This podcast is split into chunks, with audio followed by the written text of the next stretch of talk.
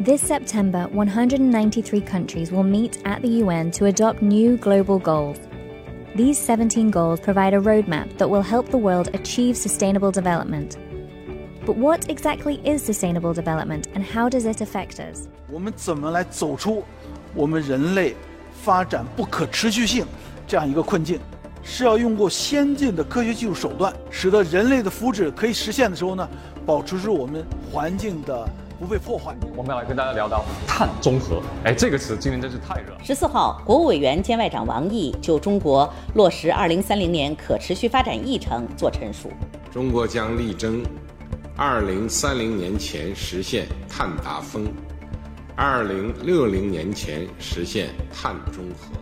麦当劳中国宣布，即日起，北京、上海、广州、深圳近千家餐厅将率先停用塑料吸管。冬奥会从场馆建设到场馆运行，绿色可持续的理念贯穿始终。You don't need to be a hero to save the planet. Today, we are going to be talking about the new Allbirds Dashers, which are possibly one of the most innovative, sustainable running shoes that I have seen on the market. Allbirds 比较着名的就是他们的鞋面都是使用的羊毛，然后他们的鞋绳是用回收的塑料皮儿转化而成。 This one from Patagonia that cost me $70,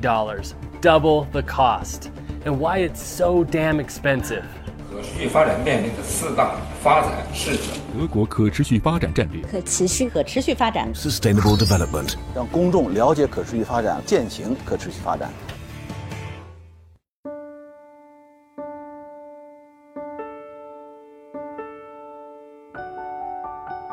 无商业不生活，大家好，欢迎收听《现在进行时》，我是未来预想图主编赵慧。今天我们想聊聊可持续这个话题。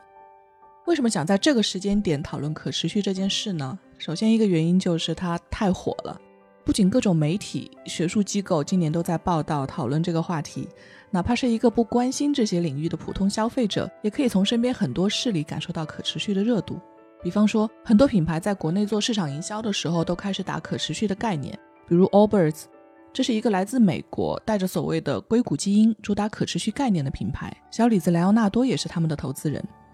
这个品牌从硅谷火出来，最近在上海也相当流行，东京也开出了它的专卖店。我们的编辑部就有同事在穿。然后今年阿迪达斯也和 o b e r s 推出了一款含有回收材料的球鞋，这个品牌我们后面也会提到。其他比较有代表性的品牌，比如 Patagonia，它是一个从创立时就主打可持续、环境友好的户外品牌，现在在中国也在北京和上海开出了好几家门店。他们今年甚至还开了档中文播客来宣传他们的品牌理念。如果说刚刚两个典型案例更可能发生在一线城市，那么离我们的身边更近、讨论热度更高的环保话题，可能就是全面禁用一次性塑料吸管。现在去麦当劳、星巴克各种奶茶店买饮料的时候，对方都会给你提供纸吸管，或者是一个可以直接打开小口子饮用的杯盖。这个变化主要是因为在去年的一月，中国发布了一个关于进一步加强塑料污染治理的意见，里面规定到二零二零年底，全国范围餐饮行业禁止使用不可降解的一次性塑料吸管。当然，这一波整改政策里面，除了塑料的吸管，还有不可降解的塑料袋、快递塑料包装，这些也会陆续出现在禁用名单里。嗯，不仅是这些，像酒店、餐厅也慢慢的不再开始提供一次性塑料用品了。最近大家如果去买奶茶、吃饭、点外卖、住酒店的时候，应该也能感受到这种限速令的影响。当然，还有更多被讨论的，嗯，新能源汽车、节能减排，就连东京奥运会的火炬，还有赞助商丰田提供的车辆，也都在主打新能源这个概念。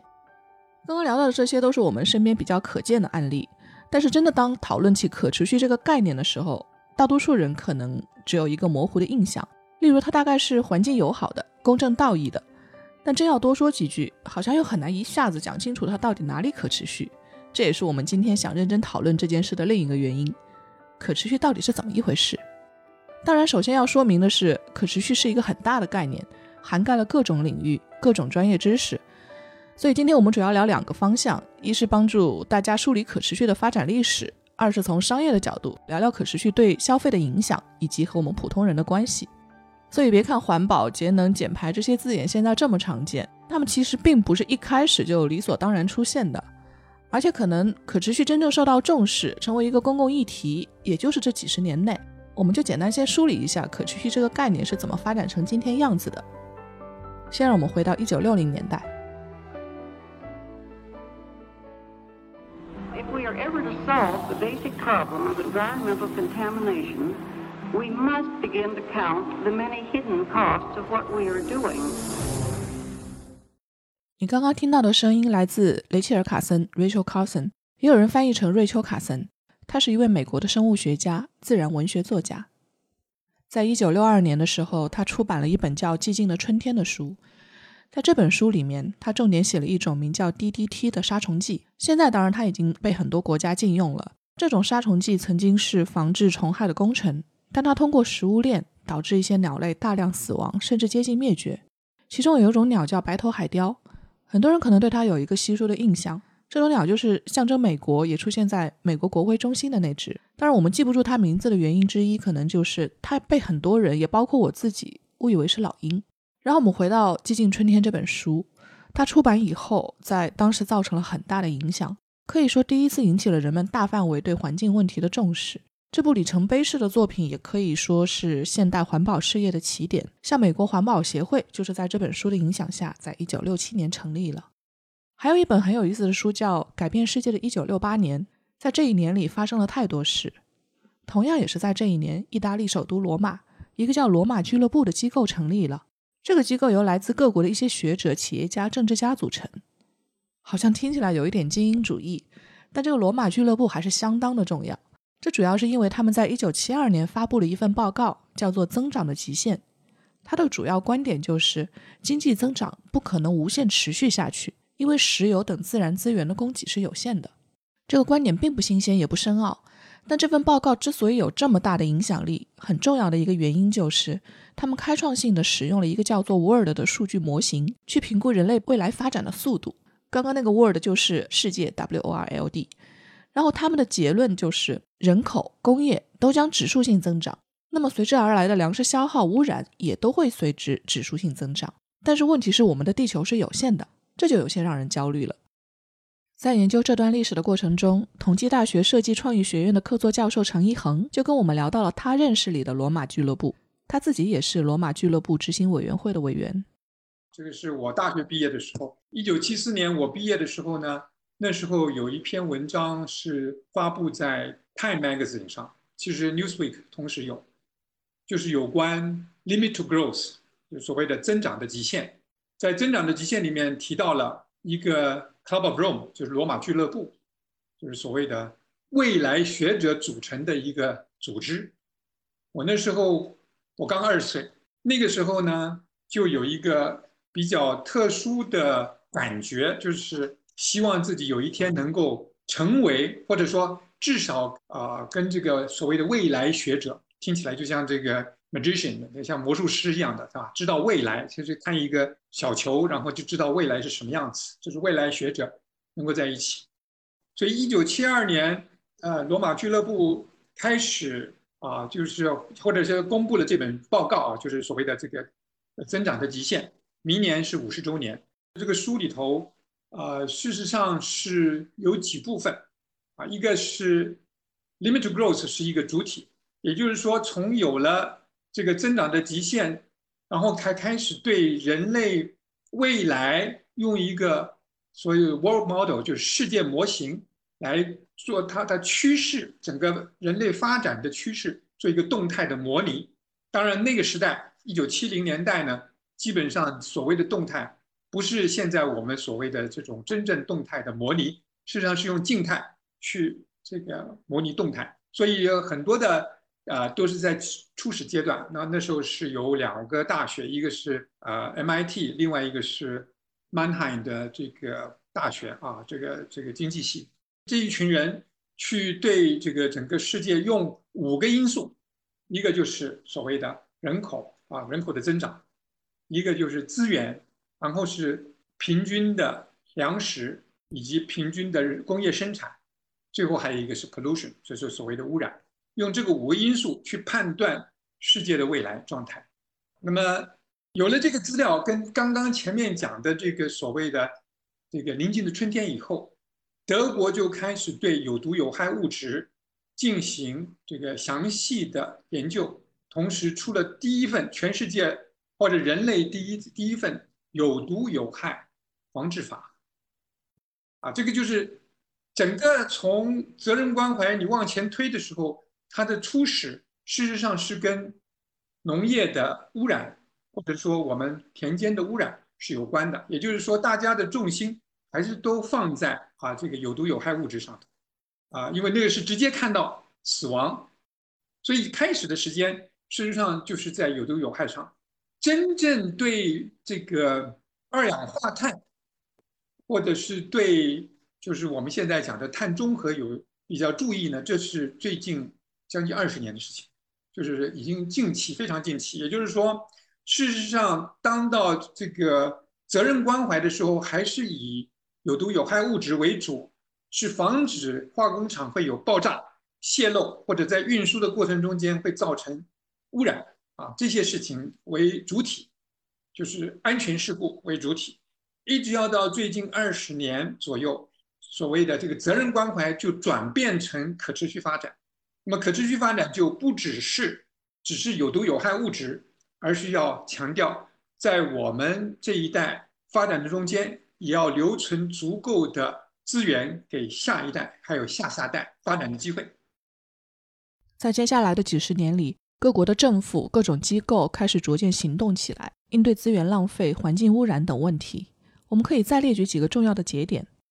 全球在环境问题上达成共识是在1983年。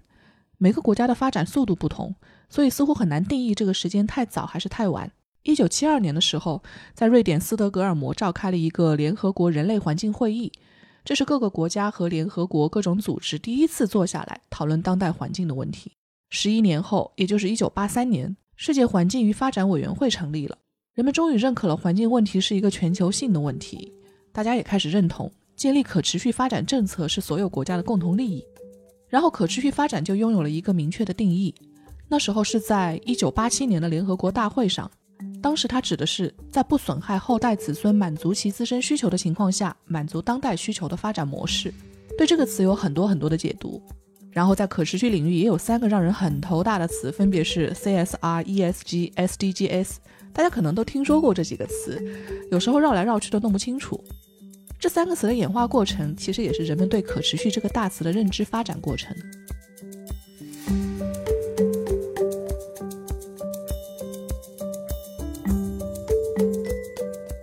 我们先从 CSR 这个概念说起好了。它其实是在1999年由当时联合国秘书长科菲·安南提出的，这个名字大家可能不会陌生。然后 CSR 的意思呢，就是企业社会责任 （Corporate Social Responsibility）。当时这只是一个宽泛的概念，也只是一个广泛的倡导而已。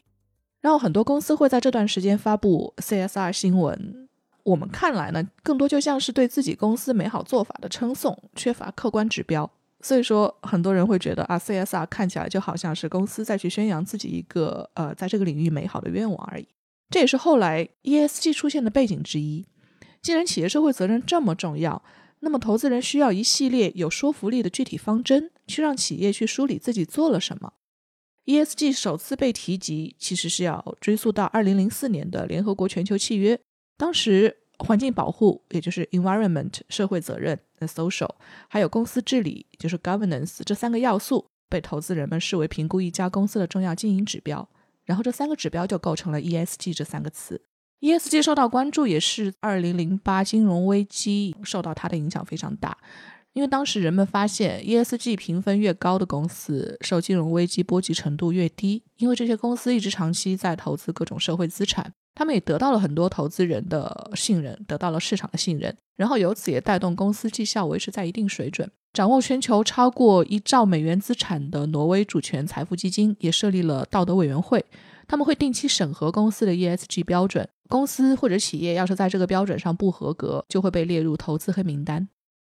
然后我们再看 SDGs 这个概念，最早是联合国为了帮助发展缓慢的国家脱离贫穷，在2000年发布的千年发展目标里面提出的。在此基础上，大概是六年前，联合国193个成员国决议通过了17个可持续发展目标和169个细项目标。这也就是大家经常说的 SDGs（Sustainable Development Goals）。它包括了全球近期一直在讨论与解决的各种重大议题，比如说消除贫困、消除饥饿、实现性别平等、鼓励清洁能源、保护海洋环境、陆地生态等等。那我们回过头来再看 SDGs 和 ESG 的区别到底在哪儿呢？其实 ESG 是市场或者是投资人衡量一家公司的绩效指标之一，它展现的是企业在这个领域做了什么，是基于外部要求的展示与报告。但是 SDGs 是以企业自身为主体。跟经营目标、战略计划紧密结合，它也重视如何实现这些目标的方法。所以，我们现在从 SDGs 的目标描述里就可以看到，可持续不仅仅是一个经济问题，它其实可以从社会、经济、环境三个维度来讨论。而联合国为实现这些目标定下的时间节点就是二零三零年。还有一个著名的协定，相信很多人都有印象，这就是巴黎协定。这个气候协定在六年前由接近两百个国家共同签署。它达成了一个重要的共识，就是要把全球变暖控制在工业化前水平的两摄氏度之内，并且努力限制在一点五摄氏度以内。那么前工业社会指的是什么呢？从时间上说，大约是蒸汽机出现之前的人类社会。我们的现状是，人类活动估计造成了全球升温高于工业化前水平大约一摄氏度。如果呃讲得更加精确一点的话，可能是在零点八度至一点二摄氏度之间。如果继续以目前的速度升温，全球升温可能会在二零三零年到二零五二年之间达到一点五摄氏度。所以说，巴黎协定围绕着一点五度提出了目标，很多事情也由此开始运转起来。然后，中国也决定在二零三零年这个节点之前实现二氧化碳的排放不再增长，达到峰值之后逐步降低。所以，大家的关注点事实事实上是在资源，也就是说。人类发展最后的限制，事实上是在资源上头。如果资源有限制，我们发展就会受到限制，啊，那么等等等等。现在我们已经很清楚，像人类这样子的发展，一个地球是不够的。当然，很多事情并不是像当年一九七零年代所预测的那样。譬如说，这个资源本身，现在又发现了更多。比如说石油啊，这个石油、天然气，事实上比原来。在七零年代知道的探测出来的要增加了很多，但是相对来讲，二氧化碳的排放原来也没有预估到会产生什么样的后果。就这二十年来，这个二氧化碳的后果就越来越明显。那么，呃，企业界到底怎么去承受呃入门的这些投资回收？这个我也的确在讲啊，就是所谓的绿色。呃，New Green Deal 就就是或者是绿色金融是要转换一概念的，这个不是现在简单的说我就是节能减排就结束了。啊，十七个这个 SDG 里头，如果你再再再仔细的划分，事实上它就可以分在 ESG。现在可持续发展已经已经又进一步了，变成 ESG，就是环境、社会、治理。现在基本上投资者，也就是金融界投资，他要看你的 ESG 报告。但这还不够，因为 ESG 报告是过去式，我是在报告我做了些什么事情。我们要的是 ESG 作为我下一步要做的 planning 计划，我应该怎么想办法用 ESG 得的报告里头去找出我该做的事情，主动的去做一些事情。那么这个主动一定要有金融界的配合，金融界要配合，一定要有政策的支援。这这个政策的支援，现在中国的政策基本上都是从上下到上，跟从上到下，这是已经是在全世界可能是最好的一个模式，但是时间也最长，上上下下讨论。当然，这个到底哪些行业做哪些事情，哪些事情是可以被这个银行认可的，等等等等，我们就是希望尽快的有些动作出来啊，这个。呃，其实叫叫碳中和，或者是刚刚讲这个可持续发展，这个时间也很长了啊。包括从低碳到无碳，或者到零碳这种思维，这个在在社会上的时间也很长了。但是主要的动作还得由政府牵头，或者行业协会。刚刚提到了碳中和这个词，这个词也很有意思，听起来好像是碳排放是可以被消解的。这其实是一个逻辑概念，它指的是。你可以测算在一定时间内产生的温室气体排放总量，然后通过植树造林替换为低碳或者是零碳能源等形式抵消自身产生的二氧化碳排放量，最终实现二氧化碳的零排放。这里还想和大家明确一点，我们刚刚说的这个过程，可能看起来就是把各种相关方放到一起，然后开会做决定，有一点点像是一群精英的游戏。但实际上，这个推动的过程充满了各种困难和挑战。像是我们开始提到的《寂静的春天》这本书的作者雷切尔·卡森，他在最初发表关于 DDT 农药危害研究的时候，当时的一些大型化工企业行业协会都站出来反对他的研究成果。他也因此承受了大量的诽谤和攻击，可以想象这有多大压力。这个故事其实有一个没那么美好的结尾，就在《寂静的春天》出版不到两年后，一九六四年，雷切尔死于癌症。有人认为他患上癌症就是长期在田野间调查农药，暴露在危险的环境中导致的。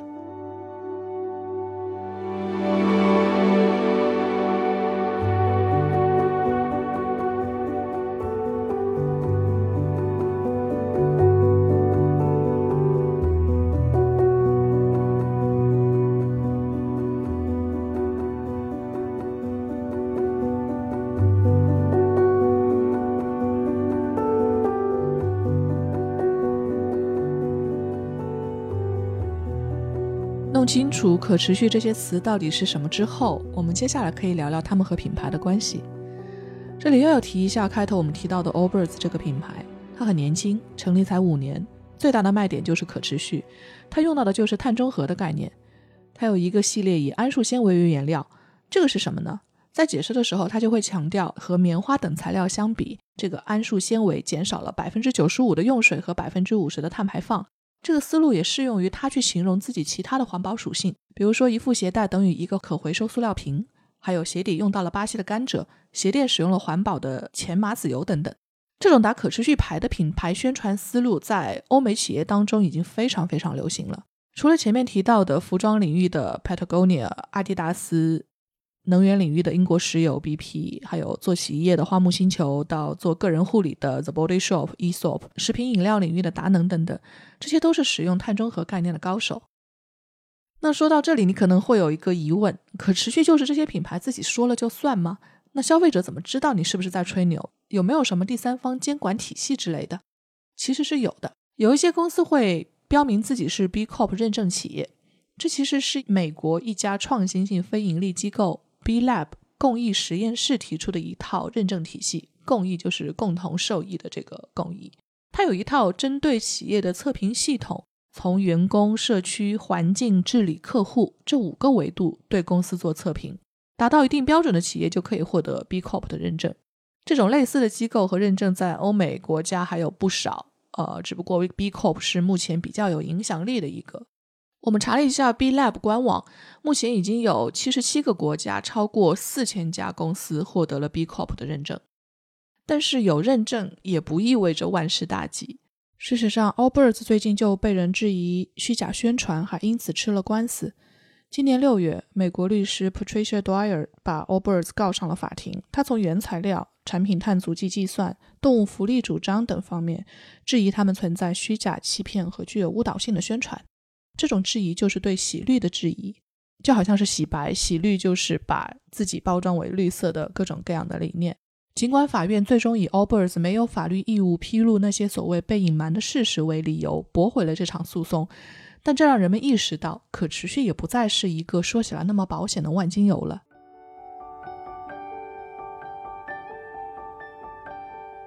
有两个年轻人阿布和范范创立了一个专门做可持续产品推荐的组织，All Choice 有点可爱，为各种消费品评分。他们也讨论过洗绿这个话题。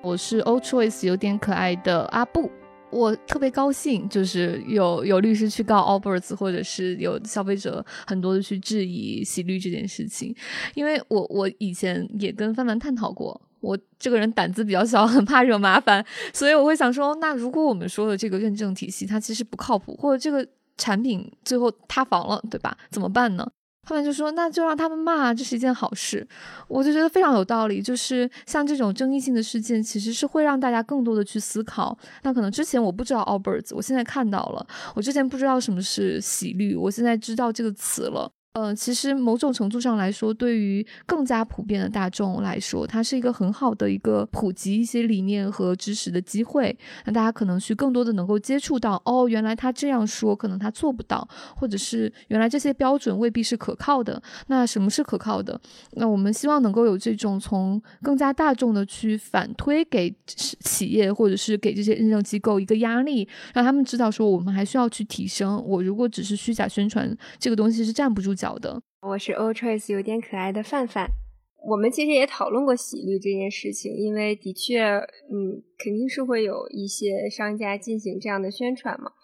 嗯，但是从嗯另外一个角度讲，其实洗绿它本质上也是一种营销嘛。嗯，如果从这个角度讲，我们会觉得说，虽然我们不会推荐洗绿的品牌，包括之前比如说呃。BP 就是那个石油公司，它有在做一些宣传，大家就说它在洗绿，因为它毕竟是在做石油嘛。但是另外一个角度讲，我们会觉得说，其实，嗯，可持续这件事情对于大众来说，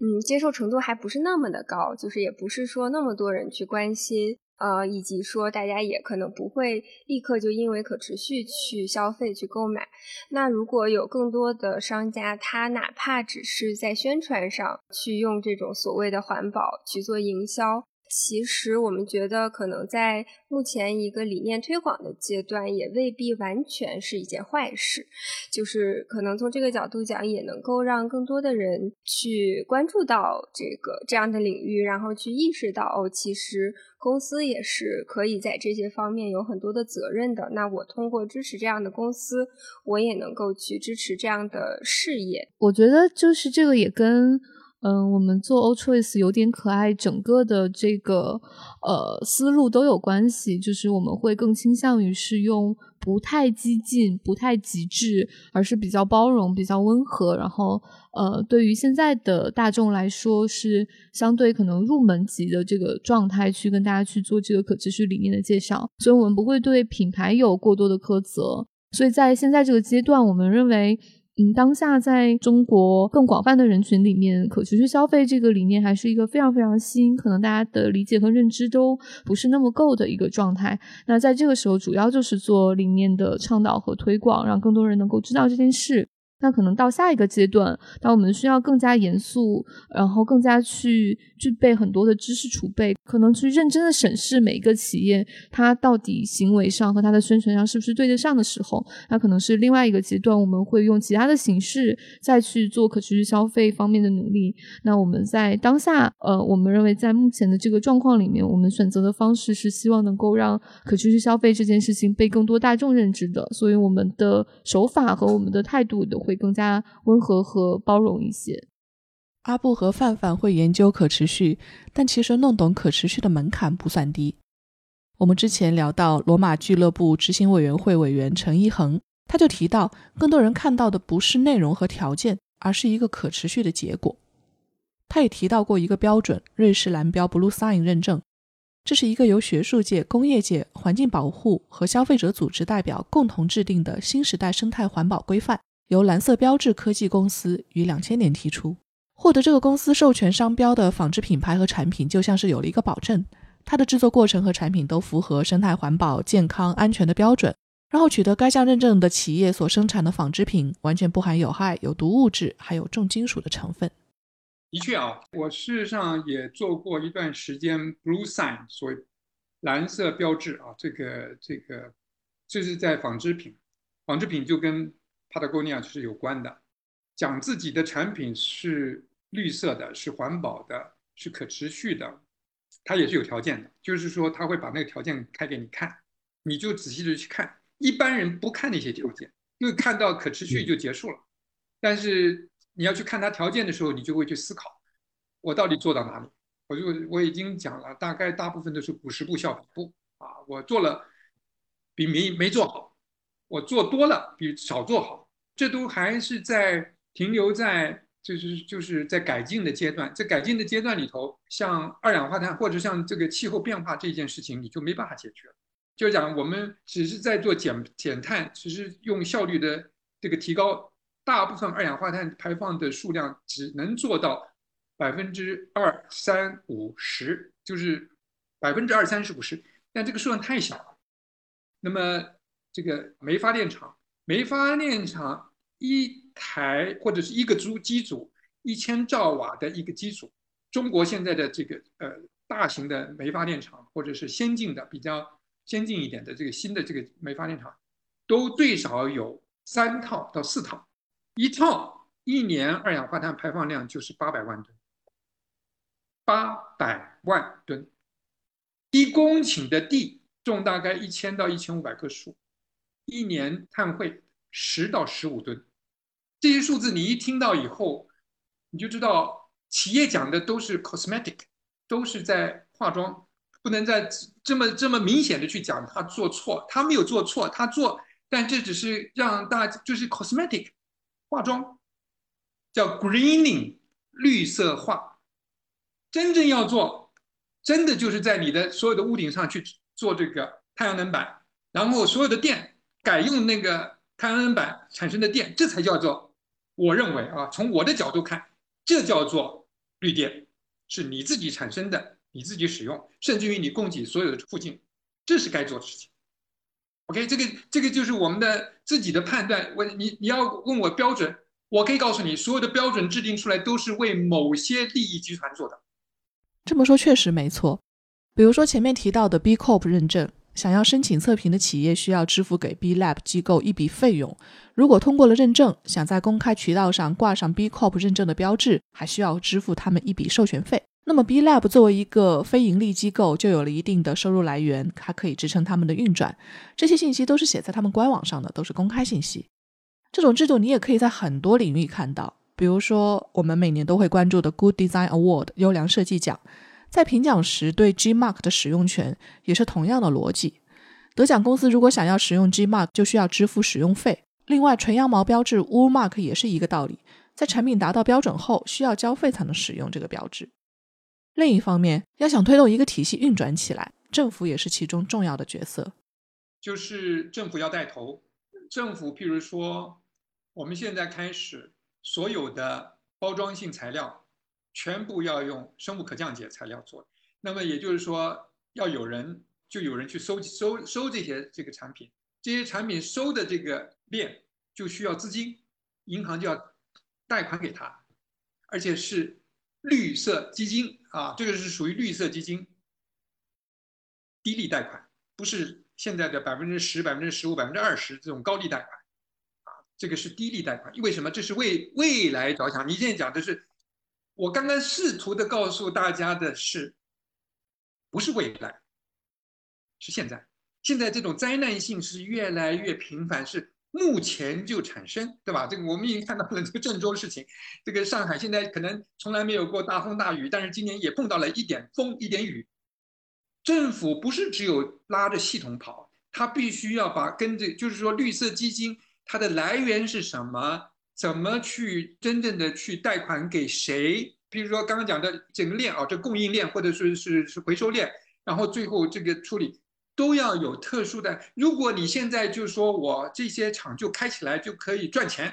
赚不到的，因为它这个是一个数量跟一个逐步的扩张的问题，所以必须要有一些政策性的支持，也就是政策要跟到跟到位。那么银行界也要要有同样的思维，说我今天做的事情不是呃现在马上就可以看到利润，但是这两年三年以后我就可以看到，等等等等，这个思维要转变，这个需要大家的变化。你现在你说说一个投资没有两年回收的我不干，不是这样子。好，那么等等等等，这些思维的转换，我只能说这些技术都在，因为我们我是从技术的层次来讲。都有成熟的技术，都可以投资，只是在投资的过程中间，你必须要把它简化，要变成绿色，要变成这，这是体系上的问题。也就是说，政府要创造这样子的一个环境，这个环境是大家都往那个方向跑的。有这么多条件约束着公司和品牌的可持续之路，换个角度看，这些都是成本。但这真的是那些标榜可持续的品牌售价更高的根本原因吗？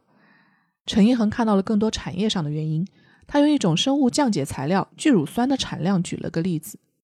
聚乳酸最大的公司生产量也不过，就全世界来讲，也都是在五万吨到十万吨之间。原来啊七八万吨，现在才开始逐步上升到十万吨以上。开始你要算算看，这个塑料使用都是百万吨级的，这这个这个规模是完全不一样。所以数量还没到那个位置的时候，它是没办法做的。也就是说，政府如这是一个一个一个派去一个一个鞭在后面，就是又要要鞭打，就是一个责罚跟一个一个拉力，对吧？拉力是经济的拉力。责罚是政府的要求，政府说，我规定在二零二五年开始就不准有一次性包装是采用塑料、PE、PP 等等等等这些材料，这个是禁止了。你到那个时候你必须要换。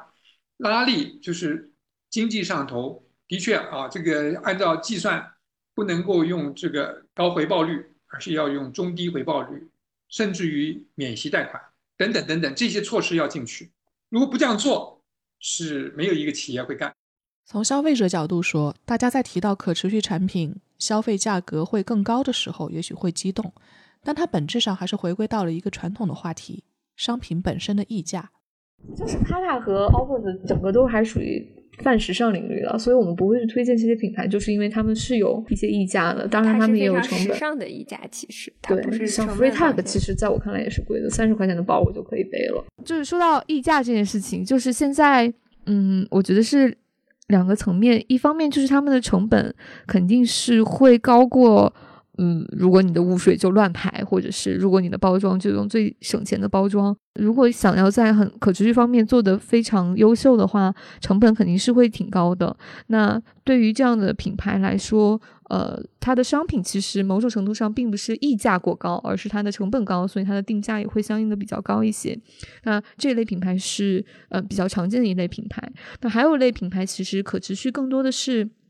除了他自己可能做一点事情之外，是他。呃，整个营销里面一个很重要的概念，那它就像其他的概念，什么高定啊，或者是像呃一些很时尚的设计一样，它成为整个品牌形象的一部分，它做进了这个品企业的品牌文化中。那它其实是从这个角度来说，它的溢价就会比较高。那我们就不去不去去谈论这个品牌的营销带来的溢价的问题了，因为从我们生活的很多方面，嗯，其实不仅是时尚。品牌，我们喝的饮料啊，我们呃用的很多东西，其实都会有这个有品牌价值带来的溢价存在，所以这个也是呃，我觉得对于大家来说，其实是一个司空见惯的事情，只不过可能因为是关于可持续，大家的那个预期就会认为他们可能这样做就不道德，但其实它是一个很常见的一个呃商业领域的手段。呃，我们特别想要传递给大家一个信息，就是其实可持续的品牌未必要有很高的溢价，或者甚至它的定价整个也未必是高的。所以我们也是在优先介绍这些可能跟我们日常生活中用的东西差不多。价位的这个可持续的产品给大家，就是希望大家能够感受到说，在整个可持续商品的这个领域，其实跟非可持续商品一样，它是有不同不同的产品线的，它的价位是有高也有低的。那可能之前被大家广泛讨论到的，或者是会留意到的，或者是呃被塑造的一个形象，就是可持续商品很贵，但其实这个未必一定是必须的。我们了解到的很多的一些洗发水的品牌，有一些它都是那种呃大的公司旗下的，比如说联合利华，比如说宝洁，他们就会专门出这种呃可持续的产品线。然后，因为他们本身都相对是一个开价品牌的一个一个基础，所以他们的这些产品线也仍然是非常平价的。所以，呃，其实这些产品的选择是非常非常丰富的。只不过在呃时尚的领域，可能大家所了解的、所熟知的，会是比较。呃，相对来说价位比较高的一种状态，所以这个呃可持续消费品的价格是不是总是很贵的问题，确实也会跟不同的品类相关，然后跟这个品类里面这个商商家或者是这个品牌它的产品线的定位有关，它想打的市场有关，所以呃其实它是一个光谱来的。那在平价线这边也会有很多的品牌和很多的这个商家在生产着确实很可持续的商品的，这也是我们想要去突破大家的一个。固有的印象吧，我觉得当可持续成为一种呃，可能是比较标签化的身份的时候，我会觉得它是一个现在阶段比较略带无奈属性的一个现状。如果说到这个在做可持续消费的群体是不是新中产，我认为极大概率是的。我们会认为是说，可持续消费这件事情，它在现在大家的认知里面，为什么没有成为一个我们每天都呃不需要思考就会去做的行为？就是因为其实可持续消费是需要大家在里面投射很多思考，然后去做出一些具体的转变和行动的。那这个转化是需要有它的动力在的。那回到呃很经典的马斯洛需求理论的话，我们会认为，在这个需求金字塔上，当我们在比较基础性的需求得到了满足之后，我们可能才会走到这个关键的节点，是说，哦，我们想要去更加关心，我们想要去呃看重一些价值，那我们会做做更多的思考。确实，人们需要先照顾好自己，才能够有余力去照顾其他的人，去照顾整个地球。我觉得这是一个非常非常正常，也是一个很必然的人性所在。那拿我自己来说，在我没有什么余力去照顾自己的时候，你让我去思考什么这个供应链的改变是不是支持到了危地马拉的种植园的人，我也会觉得为什么要跟我说这个？我还不知道下顿饭在哪儿吃呢。所以它呈现为在一些比较。呃，中产或者是呃，受到受到良好教育的，在一线城市生活的白领阶层的欢迎，我觉得在现在这个阶段，可持续一定是优先会被这些人所了解到、认知到，然后被他们付诸到自己的实践中的。确实也有很多的人可能会倾向于把它作为自己身份标识的一部分，就像他其他的消费行为之外，呃，其他的消费行为一样。那这个也是跟消费主义会比较挂钩，因为其实消费主义很多时候就是把很多的商品或者是形象去去包装成你身份的一部分，去满足你的呃焦虑，或者是满足你的向往。那它成为了你的身份，它成为了你自我建构的一部分，它才能够更加牢的出现在你的消费体系里面。所以这个东西，我觉得不是可持续消费的问题，而是就是它是整个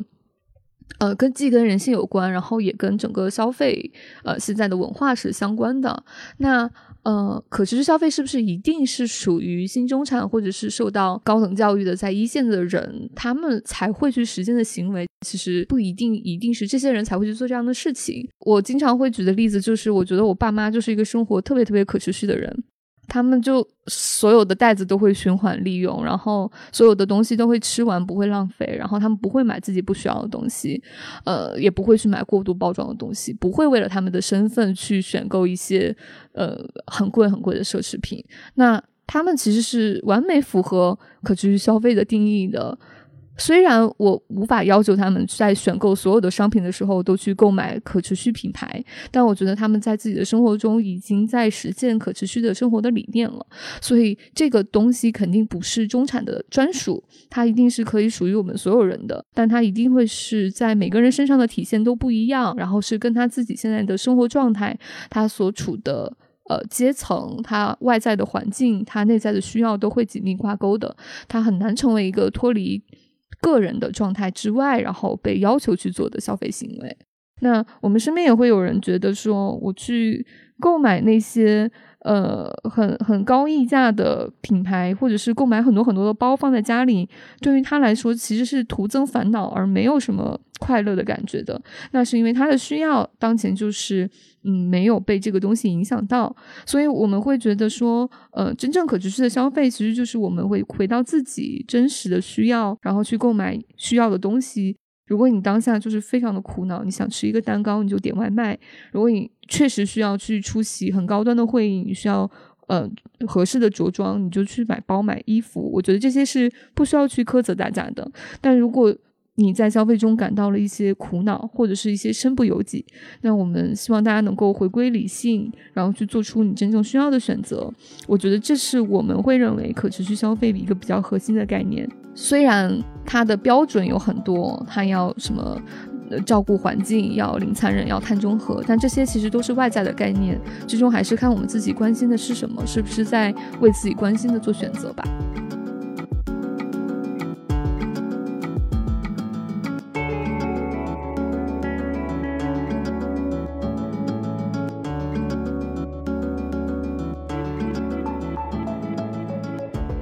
好了，我们可持续的话题就先聊到这里。你对可持续有什么观点和想法吗？欢迎给我们留言，我们很愿意和大家继续讨论。你也可以添加我们的听友群管理员 D 桑的微信号 Dream Label D R E A M 中华线 L A B O。加入我们的听友群和大家一起讨论。谢谢收听，我们下次再聊。